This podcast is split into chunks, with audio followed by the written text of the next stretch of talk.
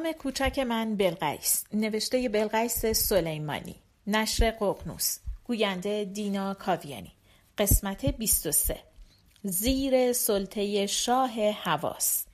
منتشر شده در سینما و ادبیات شماره 55 و 56 اجازه دهید بحث را با این پرسش آغاز کنیم.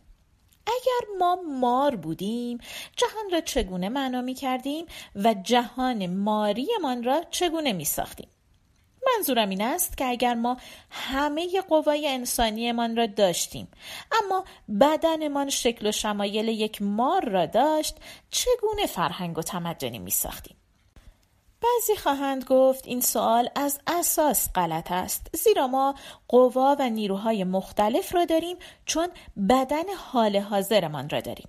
درست است. ما از پایگاه بدن کنونیمان است که جهان را به شیوه انسانیمان درک و فهم می کنیم و بر اساس این درک و فهم آن را معنا می کنیم و جهان و فرهنگ و تمدن ویژه خود را می سازیم. به این معنا که به فرض محال اگر ما بدن خزندگان را داشتیم احتمالا تمدن زیرزمینی می ساختیم فرهنگمان دگرگونه می شد و ای بسا دستاوردهای علمیمان تماما متناسب با وضعیت بدنیمان بود.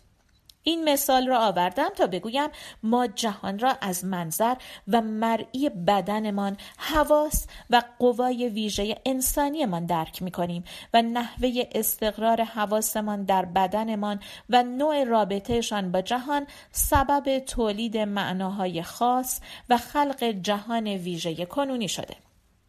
مثلا فرض کنید اگر ما همین قد و قامت را داشتیم ولی چشمهایمان پشت قوزک پایمان بود کل فرهنگ و تمدنی که می آفریدیم با فرهنگ و تمدن کنونیمان متفاوت می شد.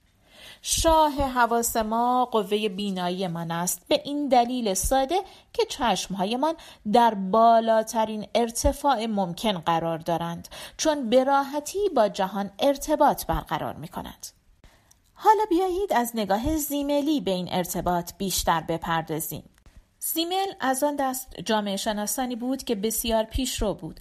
ظاهرا برای اولین بار او بوده که نگاهی جامعه شناسانه به حواس انسانی به خصوص حس بینایی داشته و از ابعاد اجتماعی و فرهنگی حواس سخن گفته و شهر را از این منظر مورد مداقه قرار داده. همه ماهایی که در شهرهای امروزی زندگی می کنیم می بینیم و می دانیم که شهر یعنی تصویر یعنی نور رنگ معماری درونی و بیرونی چشم نوازی یعنی بمباران شهروندان با تصاویر یعنی تهییج قوه بینایی با بیلبورد نقاشی دیواری تابلوهای نئون. زیمل بحث مستوفایی دارد درباره نگاه در کلان شهرها و معتقد است نگاه در این مکانها سرد بی کوتاه و بدون مکس است و البته همواره مراقب اطراف است و دو معلفه تهدید و استراب را نیز همبسته با نگاه شهروند کلان شهر می داند. حالا بیایید نگاهی بیاندازیم به رمان‌های شهری که مثلا ما نویسندگان ایرانی نوشته و شهروند کلان شهری مثل تهران را وادار به راه رفتن و پرسه زدن در این شهر کرده ایم. به عبارتی بیایید یکی از آن پرسزنهای شهر را با دوربین روایتمان تعقیب کنیم. آیا حقیقتا به نگاه او توجه ویژه‌ای داشته ایم؟ به معنایی که زیمل می‌گوید و درست هم می‌گوید کم خیلی کم به این پرس زنها توجه کرده ایم و خیلی کمتر بر نگاهشان فکوس کرده ایم. اگرچه خوشبختانه جوانان خیلی بیشتر از نویسندگان سن و سالدار و حرفه‌ایمان در سالهای اخیر به این مهم توجه کردند. شهر البته چنان ساخته شده که اول دیده شود. درست مثل طبیعت و همانطور که ما چنان ساختار بدنی داریم که اولین ارتباطمان با جهان و بیشترین ارتباطمان با آن از طریق حس بیناییمان است. اما شهر و جهان خیلی چیزهای دیگر هم دارد. مثلا یکی از المانهای ثابت کلان شهرها صداست. تا آنجا که نهادهای مختلف سازمان دهنده شهر به فکر کنترل صداها برآمدند فرودگاه ها را خارج از شهرها یا در حاشیه شهرها می سازند. کارگاه ها و کارخانه ها را به حاشیه میرانند و حتی نهادی مثل راهنمایی و رانندگی علامتی به علائمش اضافه می کند تا از صداهای شهر بکاهد. اما کلان شهر بخشی از قدرت و حیاتش را از صداها می‌گیرد و جالب اینکه بخشی از این صداها برای ایجاد ارتباط با دیگری و ابراز هویت است هویتی که در کلان شهر نادیده گرفته می شود صداها هستند اما کمتر در ادبیات ما شنیده می شود یک دلیلش این است که به نظرم نزد هر طایفه و قومی برخی از حواس سلطه بیشتری بر دیگر حواس دارند و اصولا برای رابطه با جهان و درک و دریافت آن تربیت نشدند. مثلا ما اساسا از قوه شنواییمان برای برقراری رابطه با جهان چندان بهره نمی‌گیریم یک دلیلش البته این است که درک جهان با چشم راحت تر از گوش است. اما جهان پدیده زنده است و قاعدتا صدا دارد. اما ما عادت نداریم به صداهای شهر یا طبیعت گوش بسپاریم. معنای این کلام این است که پدیده های عالم هستی مثل خود آدمی لایه های مختلفی دارند و داستان نویس واقعی کسی است که با استفاده از حواس گوناگونش این لایه ها را بشکافد و تصویری از آنها به خوانندهاش ارائه کند. همینجاست که باید از اصطلاح مشهور نویسندگان انگلیسی بگوییم که به نوعی با بحث ما مرتبط است. ما شنیده ایم که منتقدان برخی از نویسندگان را نویسنده صفحه ساعتی می‌خوانند. به گمان ایشان نویسنده صفحه ساعتی کسی است که حرکات و سکنات، عادات و اعمال شخصیت های داستانیش را توصیف و روایت می کند و کاری به اینکه پس و پشت ساعت چه دم و دستگاهی باعث حرکات صفحه ساعت می شود ندارد. بالعکس نویسنده‌ای که به جریانهای درونی، حالات نهانی، احساسات و اندیشه های شخصیت می‌پردازد کسی است که از صفحه ساعت فراتر می رود و به پیچ و مهره ها و چرخ و دنده ها توجه می کند. در واقع نویسنده خوب کسی است که در پرداخت شخصیتهایش به هر دو بعد ظاهر و باطن توجه کند و طبیعی است که برای ساختن یک هویت باید از همه قوا و امکانات وجودیمان استفاده کنیم. اما نویسنده نمی‌تواند از تمام حواس بهره ببرد مگر اینکه تن انسان را منشأ و مبدع زیست فکری، فرهنگی و اقتصادی آدمی بداند. دعوا بر سر رابطه تن و فکر، نفس و بدن در تاریخ تفکر دعوای دیرپایی است. قدر مسلم اینکه این دعواها از افلاتون به بعد وارد عرصه فلسفه شدند و تا قرنها دیدگاه افلاتون که معتقد به برکشیدن نفس و خار کردن تن بود سلطه داشت و افلاتون بدن را ناقص جاگیر مانع شناخت و اطلاع روح می‌دانست. البته این دیدگاه از آن استادش سقرات بود.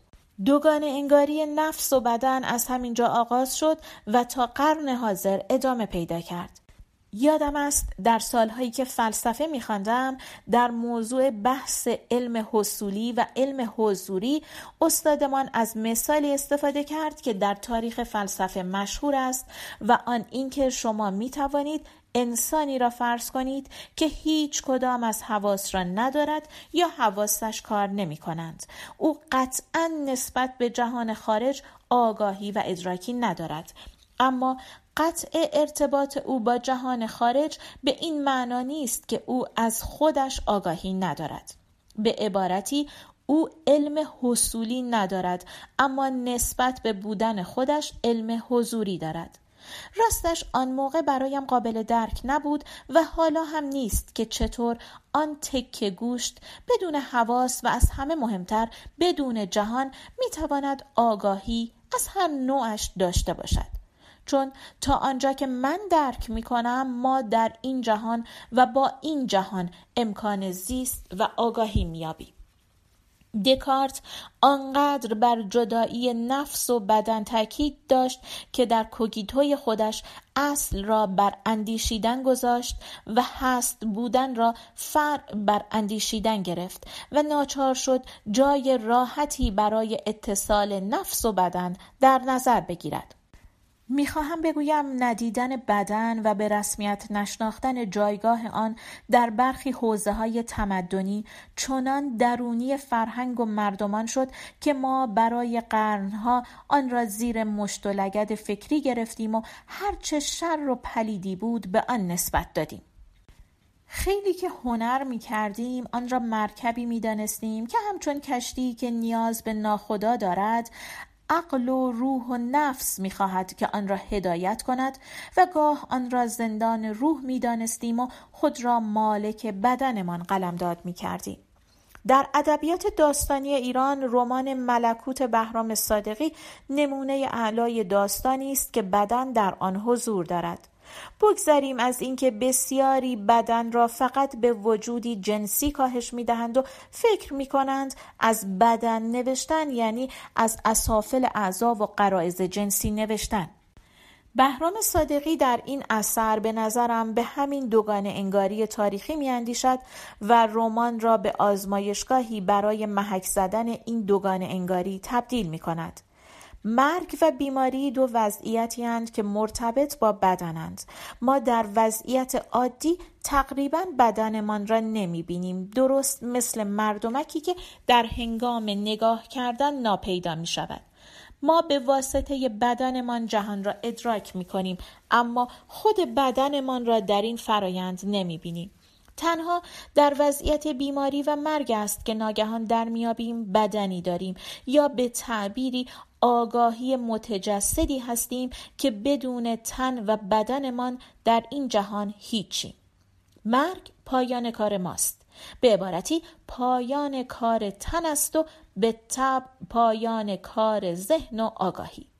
بی خود نیست رمان ملکوت با آگاهی شخصیت اصلی از بیماریش شروع می شود این روزها زیاد میشنویم که تروریست ها داوطلبانه عملیات انتحاری انجام می دهند و مدام از خودمان می‌پرسیم چه چیزی آنها را بر آن می دارد که عزیزترین موجودیشان یعنی جانشان را فدا کنند. خیلی ساده باید گفت اینان در دل همین سنت دوگانه انگارانه ای بالیدند که جسم را جسد خاکی متعفنی می‌داند که برای بقای روح باید آن را قربانی کرد به همین دلیل به راحتی و از سر تسلیم و رضا تن به چنین عملیات هایی می دهند. اولین چیزی هم که در جنگ فدا می شود بدن است که نبودنش تضمین کننده جاودانگی است. اینها را گفتم تا بگویم اگر ما داستان نویسان ایرانی از تمامی حواسمان برای روایت داستانهایمان بهره نمی‌بریم به این دلیل است که ما هیچ وقت به بدنمان به چشم مبدع هستی و گرانیگاه زندگی نگاه نکرده ایم. به همین دلیل امکانات و ظرفیت های آن را به خوبی نمی‌دانیم. از طرفی یاد نگرفته ایم به جهان نگاهی دقیق داشته باشیم. خیلی دلم می‌خواهد داستانی بخوانم که در آن به سلطنت شاه حواس یعنی بینایی خاتمه داده شده باشد و صحنه برای ارزندام دیگر حواس مهیا شده باشد احتمالا چون این اثری نوشته شده چرا که حتما هستند نویسندگان نابینایی که جهان را از دریچه خود به تصویر کشیدند. اما موضوع این است که این حس به نوعی به وجود آورنده فرهنگی است که بر اساس نگاه تعریف می شود و احتمالا نابینایان هم تحت سلطه آنند. پایان قسمت 23